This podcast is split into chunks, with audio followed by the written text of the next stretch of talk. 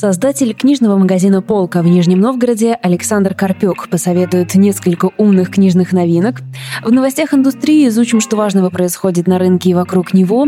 И критики Максим Мамлыга и Женя Власенко посоветуют книги, которые они читали, вышедшие только что или готовящиеся к публикации. В этом эпизоде подкаста «Букстор». Меня зовут Валя Горшкова. Этот выпуск опубликован 5 ноября 2021 года. Ко мне присоединяется Александр Карпюк, создатель, совладелец сейчас, наверное, книжного магазина «Полка» в Нижнем Новгороде, моего родного независимого книжного магазина. Я очень рада, что, Саша, сегодня мы с тобой можем это обсудить, сидя дома. Ты с закрытым магазином, я с закрытой библиотекой. Да, здравствуйте, всем привет. Не унывайте, все будет классно. Обычно-то мой вопрос звучит, что вы выставили новенького на полке э, ваших магазинов и так далее. Понятно, что сейчас это в каком-то другом физическом виде для вас происходит, но все же. Какие какие-то главные новинки ты бы мог для нас выделить в, э, из того, что сейчас выходит в книжный прокат? Ты знаешь, ну мы, кстати, успели буквально перед тем, как нас закроют, ну лично я привез в прямом смысле на себе несколько книг и один журнал, как минимум, о которых я хочу сегодня сказать. Конечно же, произошло долгожданное издание нового номера журнала «Носорог». Я «Носорог» mm-hmm. вообще помню ну, слушай, «Носорог» даже чуть старше, чем «Полка», то есть там первый или второй номер вышел, когда «Полка» существовала. То есть им чуть больше уже 7 лет, и если честно, когда все это только начиналось, то не было какого-то скепсиса, но было удивительно, что, оказывается, можно перепридумать э, журнал, причем литературный журнал с уклоном только на это, и это будет каждый раз смотреться интересно, красиво, и при этом по текстам это будет ну, каждый раз что-то новое. И, собственно, я дождался 17 номер «Носорога» и успел его привести в полку.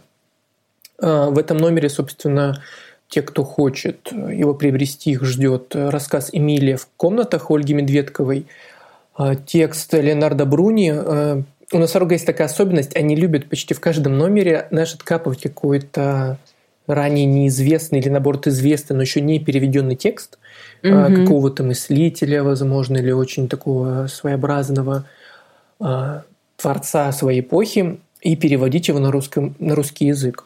Каждый раз это довольно самобытно, учитывая, что носорогом занимаются люди, мягко говоря, недалекие от культуры, искусства, литературы.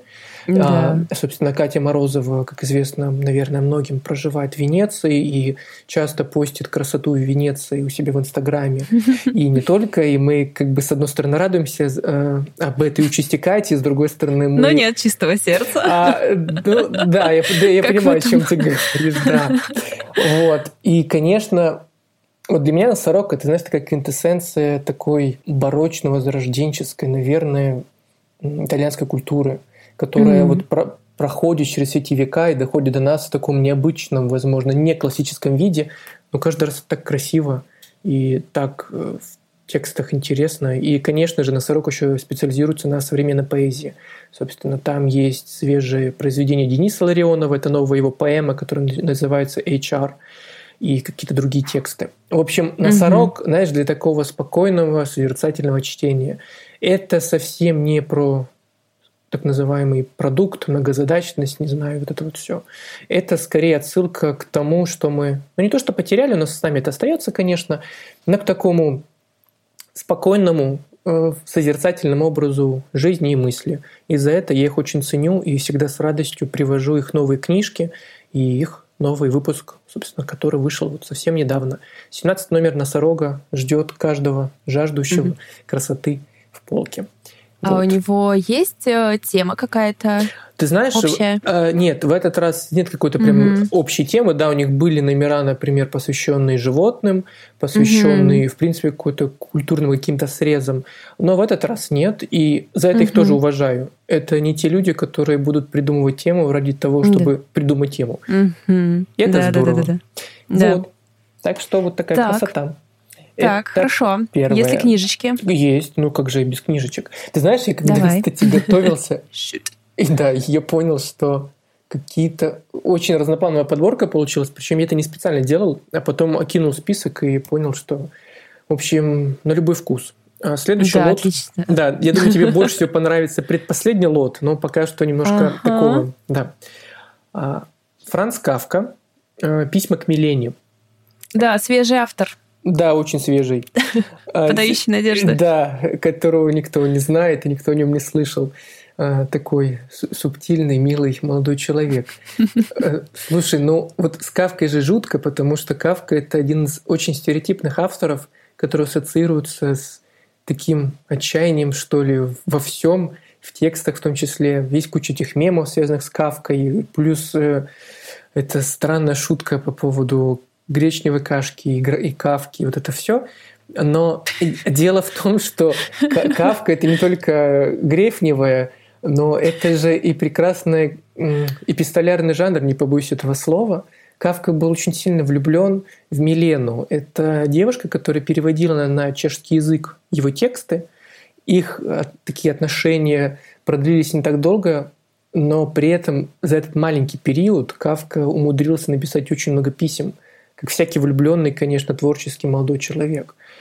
И, конечно, когда я их читаю, то там, ой, ну там прям такой наш красивый влюбленный надрыв, который, наверное, свойственен каждому парню, не знаю, дев... да кому угодно, каждому влюбленному человеку, короче говоря.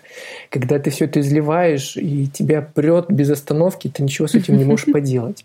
И вот я за это, кстати, люблю письма, потому что в них проявляется натура автора. И Кавка, кстати, не хотел, чтобы эти письма издавали, но Ха-ха. да, ну как обычно. Но дело в том, что перед э, там незадолго до каких-то событий Милена передала весь весь этот там, корпус писем, не знаю, сколько там писем было, наверное, очень много, какой-то ящик что ли, и отдала одному из э, авторов, э, который их и издал через какое-то время.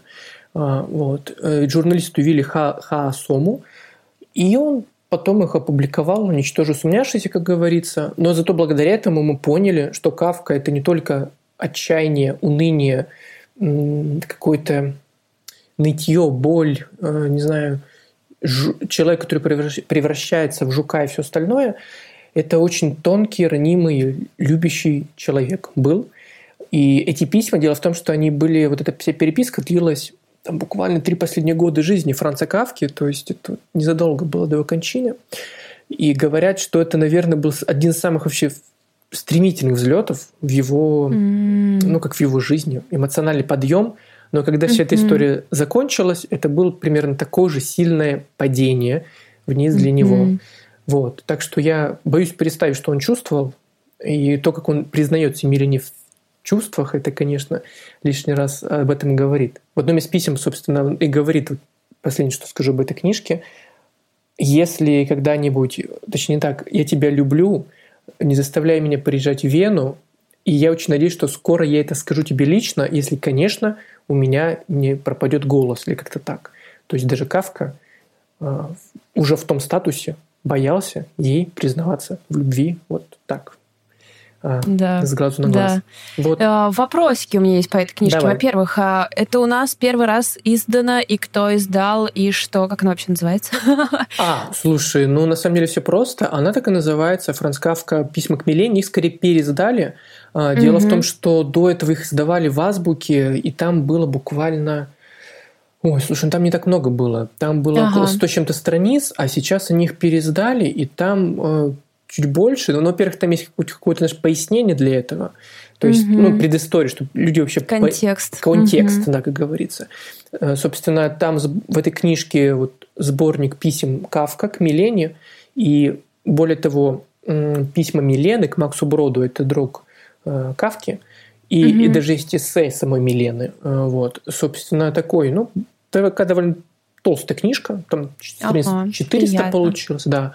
Ее издало издательство «Борей», э, питерское. Они специализируются на таких э, узкопрофильных, но жутко интересных изданиях. М. В общем, стреляют не так часто, но довольно метко. И я уверен, что эту книжку разберут. Вот.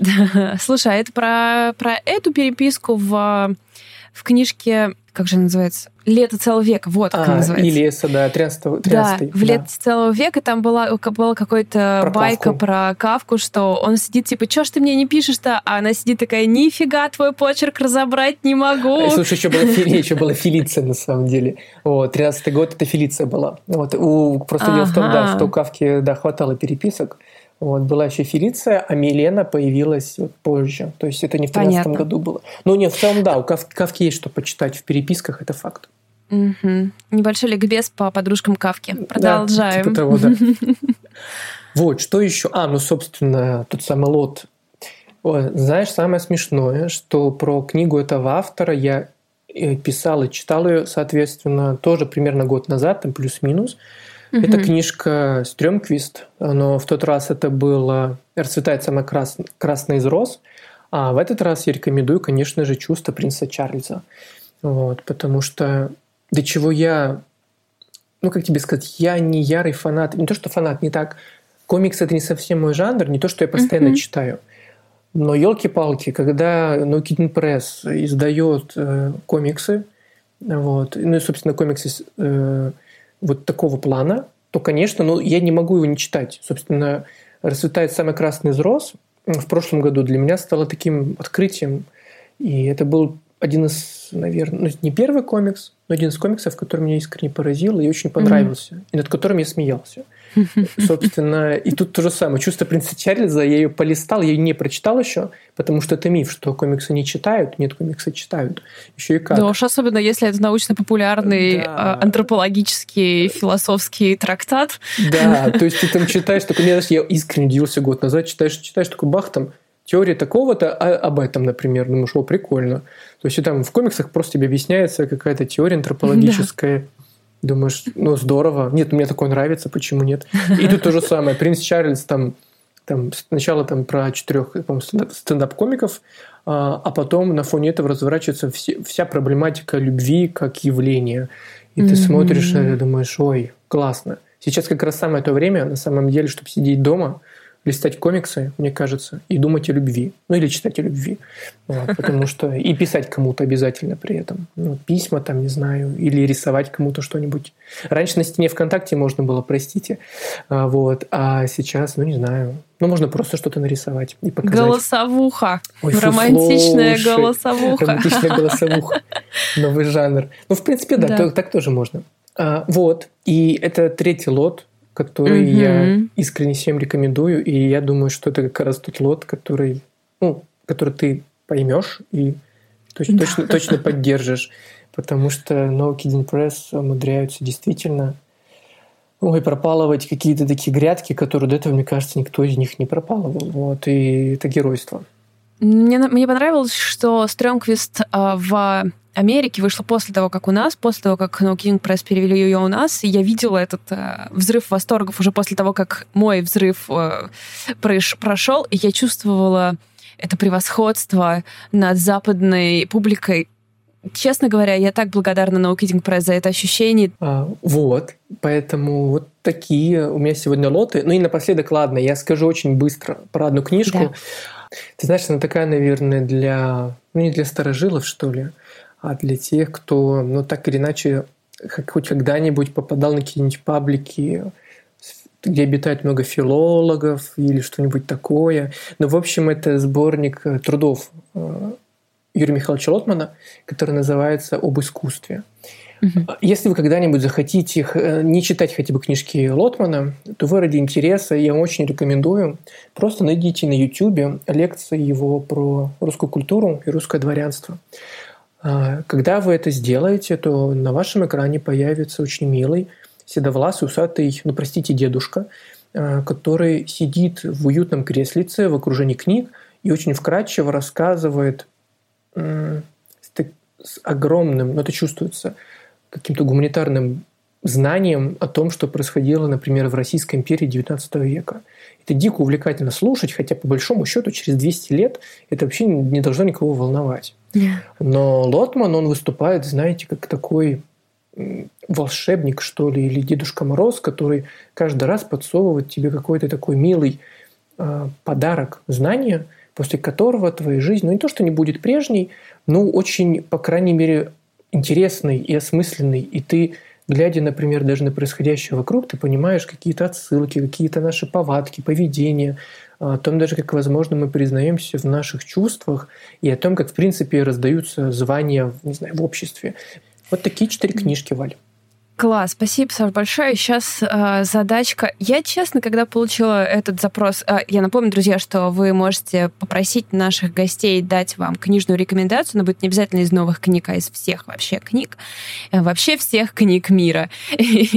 Чем подробнее вы напишете, тем лучше. Но лично я бы ни за что не смогла понять, помочь человеку, который мне это написал, поэтому хорошо, что у меня есть, Саш, ты, и я попрошу тебя. Вот как звучит запрос. Что почитать молодому человеку, который застрял в неопределенности бытия, понимает, что с каждым днем все больше и больше relates to the term wasted potential, ищет спасение в литературе, но находит лишь отчаяние на сей момент, заполняющий неизвестность, еще и терпким чувством неизбежности. Также уточняется, что в прошлый раз предложили прочитать «Былое думы» Александра Герцена, и это, в общем, не тот совет, который хотелось бы получить. Ну вот, challenge accepted. Окей, okay. да, конечно. Давай. Ой, э, я не знаю, кто задавал этот вопрос, но это состояние, и не буду врать, мне тоже знакомо. Да, в принципе, каждому думающему человеку это состояние знакомо. А, вы знаете, когда мне такое накатывает вот волна этого состояния, иногда я делаю роковую ошибку, и я стараюсь как раз взять что-то вроде Герцена или какой-то серьезной философской книжки – но мне кажется, что в такие моменты нужно наоборот сделать. А, нужно, скажем так, откатиться к настройкам, знаешь, как заводским, как это говорится. То есть а, я бы вам рекомендовал, это не издевка, это правда так, я бы вам рекомендовал почитать кни- детские книги. А, по одной простой причине. Дело в том, что вот когда вы терзаетесь такими вопросами, это значит, что, ну, скорее всего, у вас есть какая-то глобальная нерешенная проблема. Mm-hmm. И, а скорее всего, вы не настолько уже запутались и замучились, что вы ничего как бы уже не видите, не понимаете. И в таком состоянии лично для меня один из самых лучших способов – это, например, почитать «Мумитроли Тувы Янсен». Mm. Это, например, почитать переписку Астрид Лингрен и Сары Шварц, которую я э, ваши письма я храню под матрасом, которые я не перестану советовать, потому что это одна из лучших книг по детской подростковой психологии и даже социологии немножко – в переписке Лингрен и Шварц есть, наверное, все, что было в детстве у нас. Там есть подростковые комплексы, там есть влюбленность, там есть ложь, возможно, первая. Там много чего есть. Когда ты это читаешь, то ты понимаешь, что ты, в принципе, так и остался ребенком.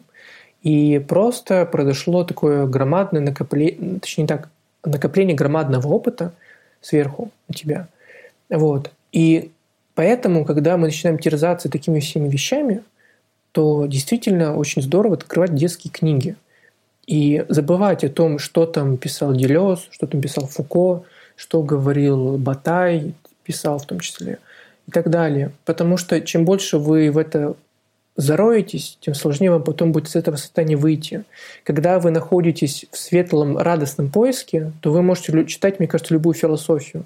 Но когда вам настолько плохо, и вы действительно не видите выход, то нужно, мне кажется, наоборот, разрубить э, вот это такое, назову это экзистенциональное состояние какое-то жуткое, вот простым способом, детской литературой, простотой мысли, ясностью и какой-то радостью от того, что вокруг вас есть. Потому что, поверьте мне, ну, действительно, мы, слушайте, мы классно живем. То, что вы слушаете классный подкаст о книгах и можете задать вопрос, это говорит о том, что вы думающий, замечательный человек, как минимум.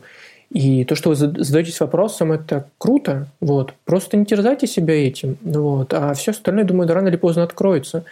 И то, что, кстати, вам не зашел Герцен, это как раз говорит о том, что ну, не нужно вам сейчас читать ничего такого прям очень серьезного, например, из мира философии или какие-то серьезные труды Отдохните просто, вот, э, расслабьтесь. И поймите, что мир вокруг прекрасен, независимо от того, что сейчас с вами происходит. Вот. Все. Саш, совет просто на миллион. Мне кажется, мы так часто забываем, что в чтении не только мысль, в чтении не только какой-то поиск, что в чтении должно быть очень много радости, что это место спокойствия и там, наполнения и так далее и тому подобное. Да, очень приятно помнить, что ты можешь там все ответы на все вопросы найти.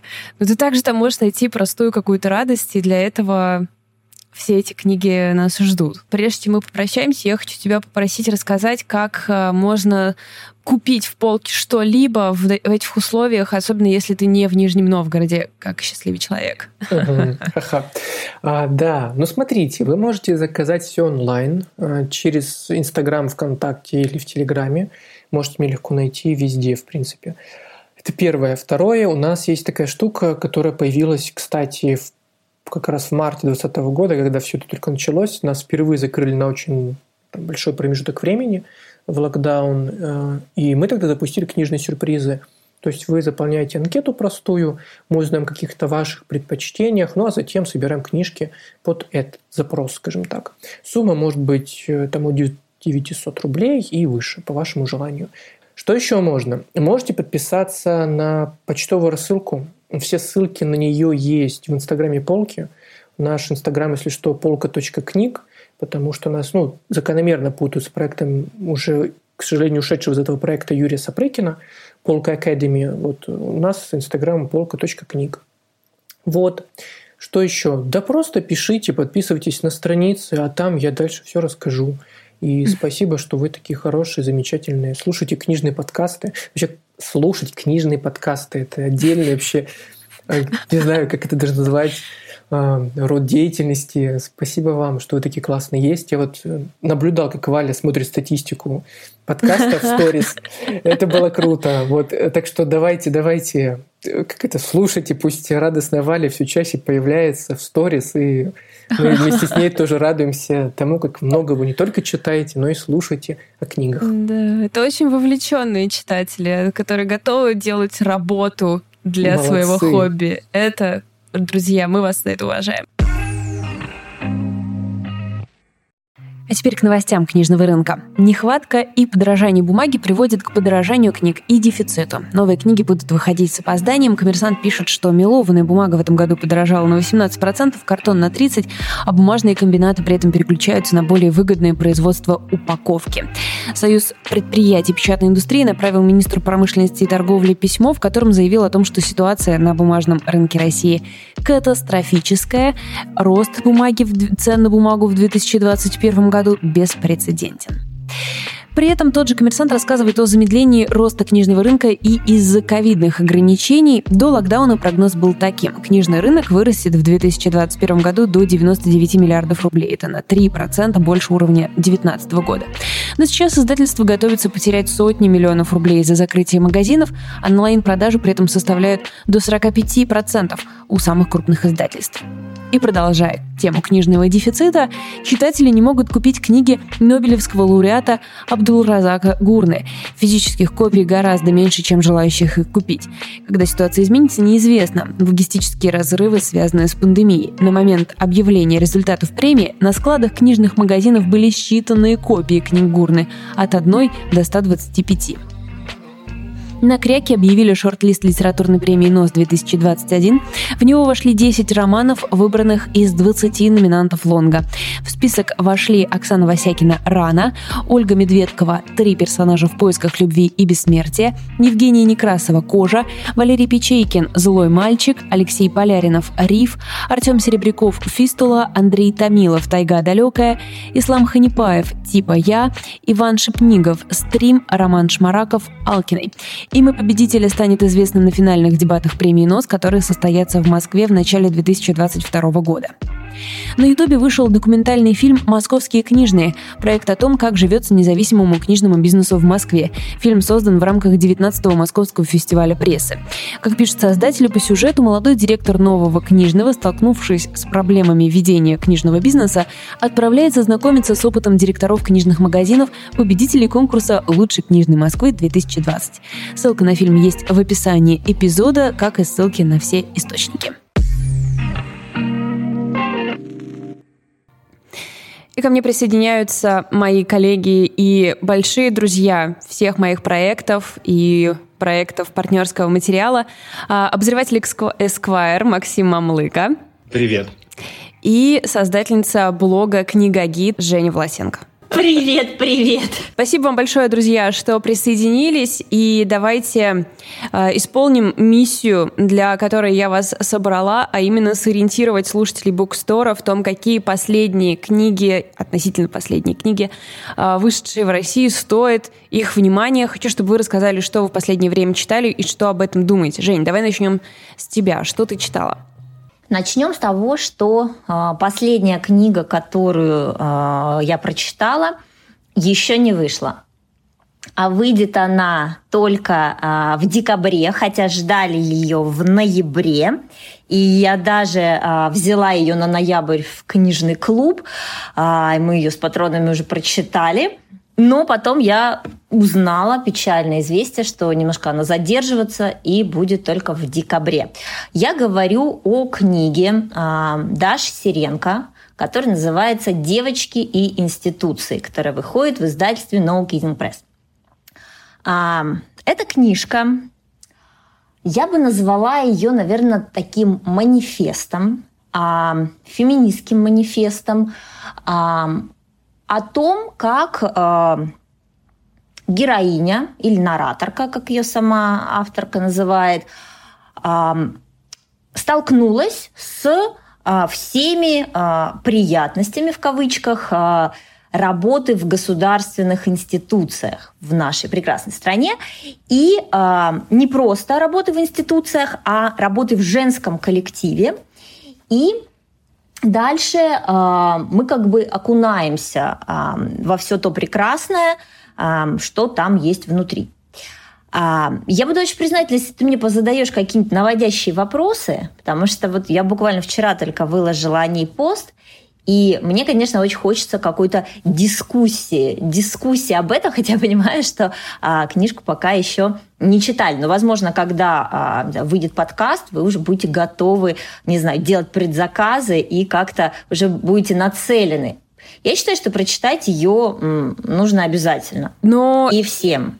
Это ведь, во-первых, там предзаказы уже открыты, так что вы можете, друзья, да. вообще не оборачиваться, а сразу все делать. Во-вторых, по-моему, это первый э, русскоязычный автор, которого No Kidding Press выпускает, не считая их каких-то совместных историй с сборником про дружбу, ну, в общем, я хочу вернуться а, да, в Сиренко и рассказать а, нашим а, слушателям и слушательницам, почему эту книжку нужно читать. Ну, во-первых, мне кажется, что она про каждую из нас, вне зависимости от того, как бы э, сталкивались ли мы э, с работой в государственных учреждениях или не сталкивались. Я сталкивалась, и вообще книжка Сиренко для меня это проработка своих каких-то личных травм. Когда я увидела у нее в Инстаграме, что она издается, э, я просто сразу ей написала в директ, Даш, пожалуйста, я хочу быть в числе первых, кто это прочитает, и как только будет готова какая-то верстка, пожалуйста, пришли, э, потому что э, у меня там болит если у вас тоже там болит, то вам, конечно, надо это читать. Институциональная боль. Да, да. Мне кажется, она есть э, по чуть-чуть у каждого из нас. В общем, э, если говорить о самом нарративе, то э, это действительно история про женский коллектив, который сначала делает литературное дело в тылу библиотеки, Э, государственной библиотеки, а затем э, как бы командой э, переходят уже в музей. Но это не важно, как бы какая это институция. Самое ключевое, что мы видим обратную сторону всего того, что приходится делать людям, работающим скажем так, в культурных институциях, помимо, собственно, того, что они делают культуру что они выдают книжки, что они э, размещают, выставляют художников. Да? То есть помимо всего этого им приходится делать очень много разных важных дел, таких как размещать флаги э, во время государственных праздников, э, там, э, и при этом как бы есть флаги в наличии или нет флагов в наличии, да, э, будьте добры, разместите их, повесьте, возьмите стремянку, вот, потому что иначе к вам придет э, товарищ милиционер и спросит, а где же государственные флаги? Вот. Или, э, не знаю, там, героиня множит на ксероксе портреты президента, чтобы они висели э, везде, где это необходимо. Э, и вот э, вообще как... Э, ты переживаешь какие-то вот такие дополнительные штуки, которые э, необходимо делать для того, чтобы, ну, собственно, делать культуру в этой стране. И вот как это тебя меняет, как ты вступаешь в этот симбиоз с институциями, и какой тебе остается а, вообще здесь выход? А, Сиренко, конечно, пишет очень а, поэтично. Вот, она а, пишет очень манифестирующе, и эти короткие истории, а надо сказать, что книжка маленькая, там всего 88 страниц верстки, а, но эта малышка, она производит эффект разорвавшейся бомбы. Потому что действительно а, после прочтения ты сидишь, вокруг тебя а, ошметки триколора, раз, разбомбленный портрет всеми известный, кровь, пот, в общем, вот это все. И ты много-много думаешь. В финале, это не спойлер, девчонки находят единственный для себя способ. Они а, уходят из институции а, для того, чтобы копить силы и строить собственные. И есть отрывок сейчас уже размещен на, а, по-моему, в Андерзине можно там почитать. А, есть какие-то фрагменты, кусочки, которые публикуют у себя в Инстаграме No Kidding Press, что-то публикуют периодически в сторис Даша. В общем, если вы хотите понять, а надо ли это вам, ну, если вы до сих пор сомневаетесь, то, в общем, можно туда сходить, это все почитать. Да, Максим в данный момент не рекомендует вам это делать, он кивает головой, не сомневайтесь. Вот. И, собственно говоря, вот об этой книжке мне, наверное, хотелось бы в первую очередь рассказать, как-то ее а, затизерить, а, чтобы мы с вами в начале декабря, когда она у вас у всех будет, и вы ее прочитаете буквально за пару часов, а, вступили а, в жесточайшие, увлекательнейшие дискуссии на эту тему. Вот. Это очень долгожданная тоже для меня книга, потому что, мне кажется, всем, кто занимается культурой, так или иначе все время приходится э, балансировать на этой палке и из детского стишка и пытаться понять, как бы оно все еще того стоит или уже не стоит, э, пора уходить в IT или еще не пора, когда Вселенная даст мне знак. Очень тоже жду этого релиза. Спасибо за, э, за то, что подсветила эту книжку для нас сегодня. Максим, время отчитаться. Что ты в последнее время читал, обозревал, о чем думал? Во-первых, я бы порекомендовал из тех, что уже вышли, книжечек, нон-фикшн внезапно. Вот ты вот от меня этого не ждала, а я вот такой раз тебе и нон-фикшн. А, это книга Моники Блэк, которая называется «Земля, одержимая демонами». Слыхала? Звучит научно звучит научно. Потому что это кто? Это Альпина Nonfiction. Мы знаем, что у них самые э, лучшие научные редакторы. А, в общем, о чем эта приятная книжка? Сейчас, э, как бы, да, внимательно следите за руками. А, после а, Второй мировой войны а, бедный, фрустрированный немецкий народ, искупающий свою вину, и восстанавливающий страну после бомбардировок союзников, не мог найти в этом большом и жестоком мире, частью которого он, а, собственно, и являлся, а, себе никакого места и никаких моральных ориентиров. И что сделал немецкий народ в тот момент? Он взял и пошел к кому? К ведунам, к магам, ко всяким целителям, и все это приобрело какие-то такие масштабы, что даже как бы сейчас а, почти неприлично об этом говорить. Вот. И, соответственно, Моника Блэк вообще исследует этот феномен, как так случилось, что просвещенный народ вдруг после одних крысоловов пошел к другим крысоловам? Как будто бы как? вся историческая вообще литература держится на вопросе, как так получилось с немцами. То в одну сторону, то в другую. Действительно, да, вот э, я как вот так вот получилось, что народ после большой исторической катастрофы вдруг пошел к магам-целителям и выдунам? И почему это все произошло? Я не, как, как говорит э, Екатерина Шульман, да, мы не проводим исторические параллели, в них нет никакого толку, а, вот. Но мне кажется, это вполне себе интересно, потому что м, такой материал для исследования, конечно, там богатый. Она дает какой-то ответ, приходит к понятному выводу? Ну, слушай, это надо читать. Что вот я тебе сейчас расскажу. Вот. Приходит к понятному выводу. К какому-то выводу она приходит. Нет, ну, а чтобы узнать, к какому конкретно, нужно прочитать книжку, Валя.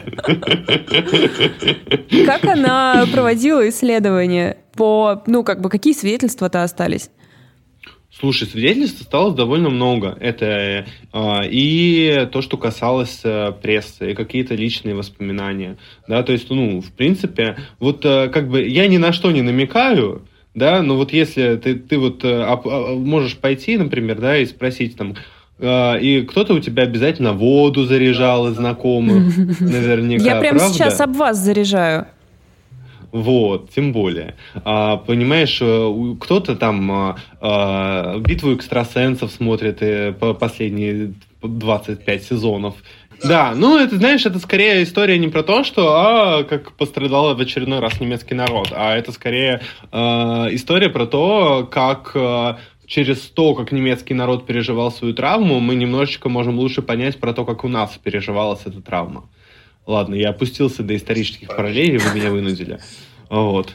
Так что вот так. Это первая, да, книжечка, на которую я бы хотел обратить внимание. А еще тут, э, с другой стороны, э, нас э, Альпина Проза порадовала сборником про русскую антиутопию современную.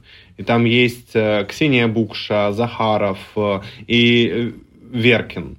То есть это очень такой большой сборник, он не супер какой-то ровный, например, какие-то вещи из него, они классные больше действительно как в сборнике, чем как в как самостоятельные рассказы, но так как мы все с вами любим сборники рассказов, я думаю, что это тоже вполне себе интересная история. То же самое, как еще, если любите еще больше параллельных сборников рассказов, Э, редакция Ледна Шубиной выпустила сборник рассказов про Сибирь.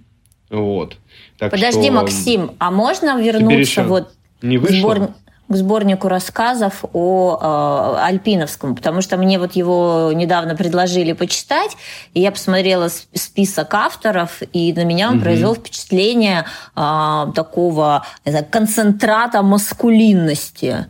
А, там две девчонки на 25 мужиков во главе с Рубановым, Шаргуновым. А, и, в общем, тебе не, не показалось так? Ты видел, что внутри я не видела.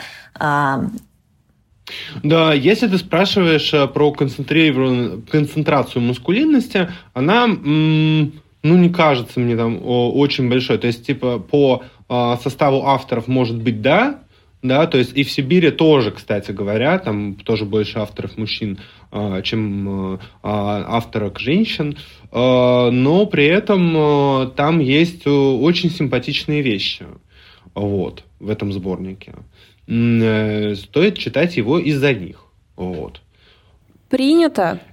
Я бы еще, э, если вот из того, что ожидается, я бы сказал быстренько, потому что раз уж э, Женя так это рассказала, заманила всех, как э, тоже еще один Ну ты подожди, да, я расскажу про что-нибудь, что уже вышло, а то мне как-то неловко стало. А, ну давай, тогда ты расскажешь про то, что вышло, а я потом еще расскажу про то, что выйдет. Да, Валь, нам да? можно еще? Мы, О, мы да, проходим? Конечно, да? давайте. Ладно, я расскажу еще про одну книжку, э, чтобы избавиться от чувства неловкости неловкости, что я тут тизерю, да, а в руки ничего не даю. Итак, я хочу рассказать про книжку, а, которая вышла в издательстве «Клевер».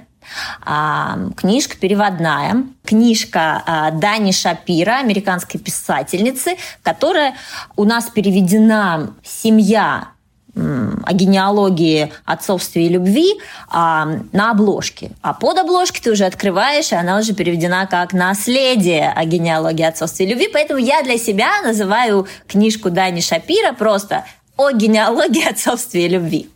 Вот. А, немножко упростила себе задачу.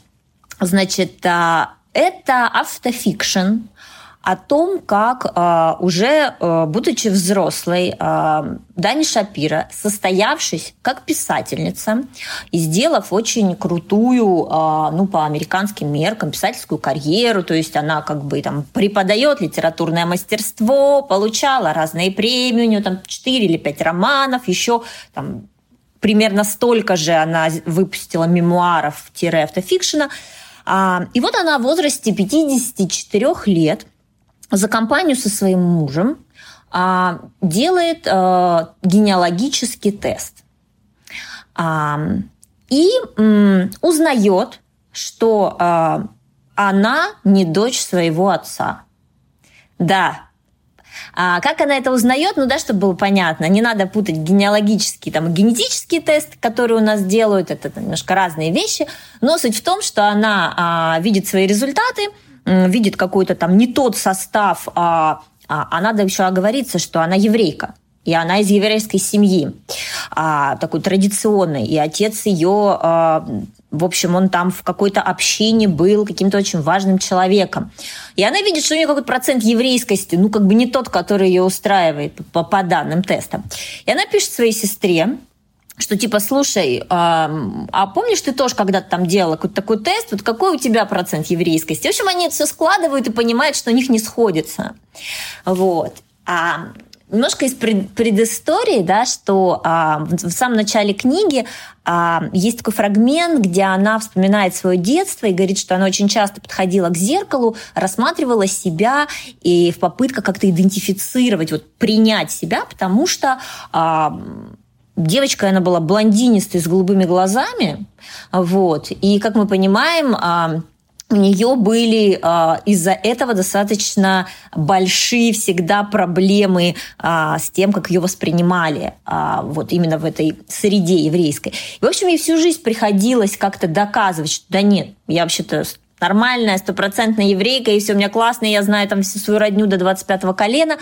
Ну и, в общем, да, представьте, человек прожил жизнь, очень много написал об этом текста, о своей семье. И тут она понимает, что как бы нет. И как бы есть какая-то проблема. И она пускается в поиски. Спросить отца она уже не может, он мертв. Маму спросить она не может, она уже тоже мертва. А, она пытается а, все это дело расследовать, но в Америке, конечно, с этими вопросиками все обстоит получше. У них очень много сайтов, а, а, на которых ты можешь найти родню, ты можешь а, запустить туда какие-то свои данные, и тебе помогут восстановить вот эту цепочку родственную. В общем, ей муж помогает выйти на ее биологического отца. И проблема номер два. А как написать незнакомому человеку о том, что ты его взрослая дочь? Это очень крутая книжка, потому что в ней затрагивается масса вопросов супер актуальных, супер важных, болезненных. А, в нашем обществе российском совершенно, не знаю, еще мы не дошли, а, наверное, вот уровнем сознания до а, того, чтобы, может быть, как-то в полной мере сочувствовать этим проблемам, да, потому что, ну, подумаешь, там, у кого, у кого там нет проблем с отцом, да, или там, или отец не отец, или вообще, или не было отца совсем, а тут у тебя аж целых два. Ну, Наверное, у нас бы она, конечно, была воспринята по-другому, если бы какая-нибудь русская авторка об этом написала. Но а, Шапир, конечно, а, очень круто а, раскладывает а, и сам поиск, и а, все свои чувства, и э, в итоге она докапывается до сути, как так получилось вообще, э, что отец не отец, э, и мы, э, перед нами раскрывается такая проблема э, искусственного оплодотворения, этики искусственного оплодотворения, и вот вопрос, а как написать человеку, который однажды подрочил в баночку? А, на меня книжка произвела колоссальное впечатление. А, возможно, потому что там действительно очень много личных переживаний и каких-то вот а, моментов, связанных с бытом. Да? А как, например, сказать своему сыну, что дед ему не дед, а ты так, не знаю, у тебя дома висят 100-500 его фотографий, и ты, как мать, очень старалась держать, э, держаться вот этих ценностей, а теперь тебе надо просто признаться мальчику, что как бы нет, ты знаешь, ты тут немножко от другого вообще произошел. И там есть такой классный момент, когда сын ей говорит, «А, слушай, так это значит, что есть шанс, что я не облысею? И вот книжка, она состоит из вот таких каких-то и очень сложных вопросов, и очень простых э, ответов, какого-то юмора, да, каких-то таких отступлений, и я получила огромное удовольствие, когда я читала. А, повторюсь, я последние шесть минут рассказываю про книжку а, американской писательницы Дани Шапира о генеалогии отцовстве и любви, которая вышла в издательство «Клевер». Идти и читать. Я очень тоже ждала выхода этой книжки после того, как послушала ее интервью, где она рассказывает, собственно, про весь этот свой поиск, и я подумала, как это можно уместить в голове. Это я очень рада, что у нас она переведена, потому что я тоже боялась, что как бы релевантности вроде как немного, но на самом-то деле проблемы универсальные, так что я рада, что это произошло. Максим, ты обещал еще одну книгу, и я две. задам вам две. Ты приходишь да. всегда с э, мешком подарков. Мешком, да. Но я думаю, что про один мешок ты знаешь э, из двух книжечек.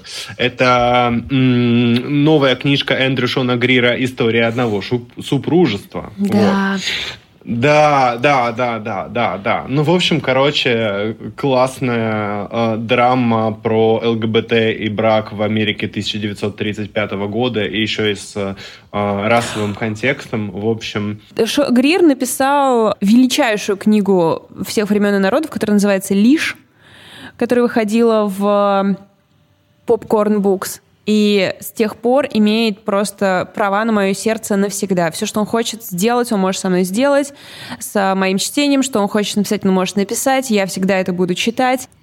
Вот, короче, да. В общем, Эндрю Шон э, Грир — это лапушка и солнышко, и чем он хорош? Давайте будем честны друг с другом. В нашем жестоком мире нам не хватает жизнеутверждающих романов, а его книги, они одновременно и не скучные, и достаточно интеллектуальные, и с крутыми контекстами, и жизнеутверждающими. Спасибо большое за это вам, Эндрю Шон Греф.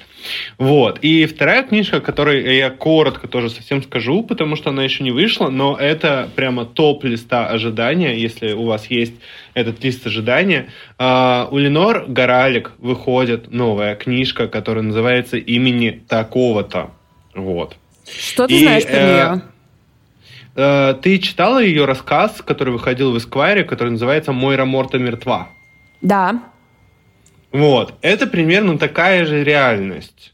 То есть вроде как бы действие происходит во время э, войны Великой Отечественной, но как бы при этом реальность такая вся немножко поехавшая.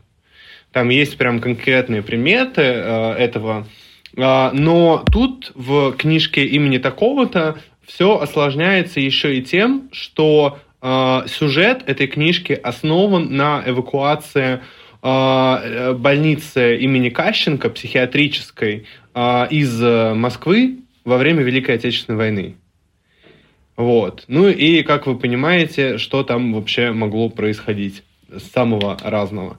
В общем, Ленор, как всегда, прекрасно, замечательный язык, э, удивительным образом сотканная вселенная э, с несколькими вариантами трактовок.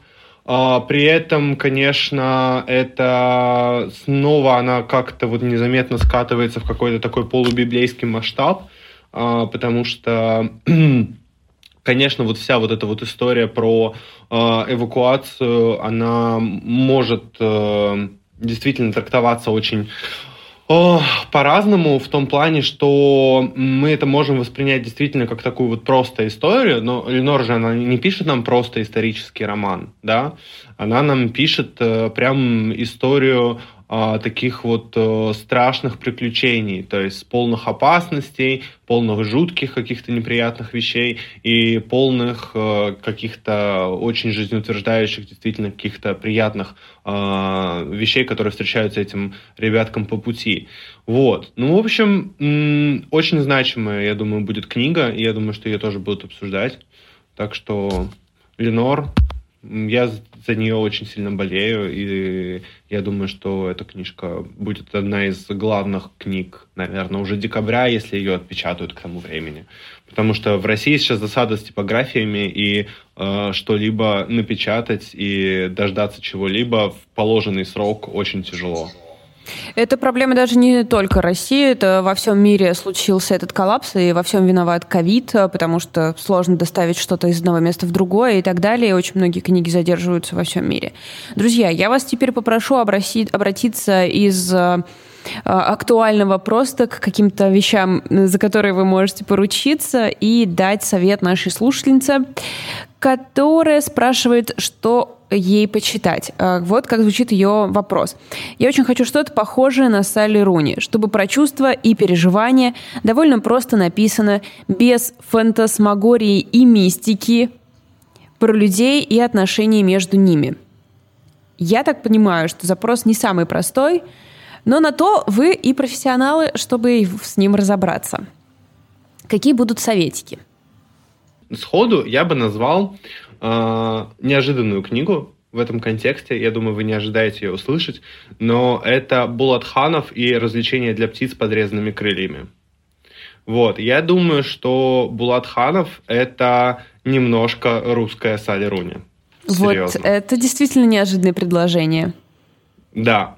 То есть, если вы прочитаете эту книгу, там ведется действие от э, нескольких разных персонажей, Э, и получается все сосредоточено э, вокруг города, который э, очень сильно напоминает Казань. В общем, э, пьют крафтовое пиво, э, действуют э, миллениалы и один не очень приятный мужик постарше. Э, как поколение. Ну, да. Плюс, конечно, там все вот эти философские разговоры, левый уклон, а, значит, прибавляется все, там, обсыпается марксизмом, там, где все это вот необходимо. Ну вот, ну и с какими-то соответствующими выводами в том плане, что а, когда ты примерно врубаешься в а, философскую начинку этого всего, ты понимаешь, как, в общем, кто, кто выиграет в конце концов, кто падет смертью храбрых или не очень храбрых а, и понесет заслуженное кармическое наказание, а кто, наоборот, а, будет счастлив по максимуму, которому возможно. А, там есть история любви, история про а, как раз это крафтовое пиво, история борьбы прекрасных левых ребят и малых народов против неприятных капиталистов-мясоедов. В общем, я думаю, что Булат готов будет скоро занять эту нишу. Ну и при этом для тех, кто... Специально это еще для тех, кому у Руни не понравился сексуальный подтекст. Потому в смысле, у, Руни... у Ханова секса нет? Ой, у него есть немножко. Совсем чуть-чуть. Про это есть, вот, но совсем чуть-чуть. Там, например, главная героиня, которая вот там присутствует, она асексуальна. Она такая вот прям феминистка, вот, и еще и к тому же асексуалка. Когда дело доходит до а, того, что она нравится другому герою, она начинает его избегать. Мне не очень нравится, как там а, показана эта героиня, полно, хотя я вижу, как он старается ее показать очень хорошо. Uh, и мне, и она прям супер положительный классный персонаж. И еще в этом романе есть одна единственная гомофобная нотка, но одна единственная, она как бы еле заметная. Вот. Uh, но в целом, да, я думаю, что вот это вот та же самая перспектива, в которой работает Руни, просто немножечко другого разлива. Тоже неожиданный. Вот мы с Женей в прошлый раз ее обсуждали, и я думаю, что эта книжка подойдет как наша, наверное, совместная рекомендация в эту же сферу. Это книжка, которая выходила в издательстве «Индивидуум», и это книга про Тиндер Жюдит Дюпертей. Ну вот. Тоже, пожалуйста, левая философия, размышления об отношениях, э, нонфик и еще неприятная корпорация, которая э, пытается запихнуть в нас патриархат, зарабатывая при этом на нас деньги. А, я, кстати, понимаю желание э, прочитать... Как ты, Жень, соглашаешься? Угу. Извини. Слушай, ну да, это очень такая действительно с одной стороны, вот тут зависит все, как относиться. Да? С одной стороны, книжка легкая, а, книжка а, увлекательная, и она действительно нам рассказывает а, ту историю, которую мы еще э, не знали. Да? То есть она нам разворачивает какие-то алгоритмы того, как работает Тиндер, да? почему всем девочкам э, определенного там возраста подсовывают обязательно э, мужчин постарше и побогаче, да? и вот какие-то вот эти все механизмы. Но для меня это повод э, тоже думать какие-то серьезные думы, да, и бомбить на какие-то серьезные темы. И, конечно же, я а, очень переживала за героиню в те моменты, когда вот она вступала в эти переписки, и как ее а, очень сильно возбуждали а, какие-то свайпы да, в ее сторону, и она такая думала, боже, какая ярмарка мужиков, как же это классно, я такая супер-супер. А потом в какой-то момент, когда а, это все переходило в какие-то дальнейшие а, уже в развитие да, вот этих э, коммуникаций, так сказать, межгендерных. Вот. А это все приводило к опустошению, к отчаянию, да, к каким-то странным ситуациям, к болезненным разрывам, да, к болезненным отказам. А, и это, конечно, история и про сильные чувства, просто поданная в каком-то таком очень интересном ракурсе. Но я очень поорала того, как ты назвал Ханова а, русской руне. У меня а, лежат, лежит несколько книжек Ханова, и я а, чисто из, из-за политических каких-то моментов вот собиралась наконец-то а, его почитать. Но вот сегодня ты это сказал, а, и я поняла, что если бы ты сказал мне это раньше, а, я бы прочитала Ханова раньше. Вот, поэтому... Я это понял только вот из, э, после развлечения для птиц с подрезанными крыльями. Мне стало ну... это очевидно, потому что это первая моя книга Ханова, прочитанная после Руни. А, у тебя такое случился коннект.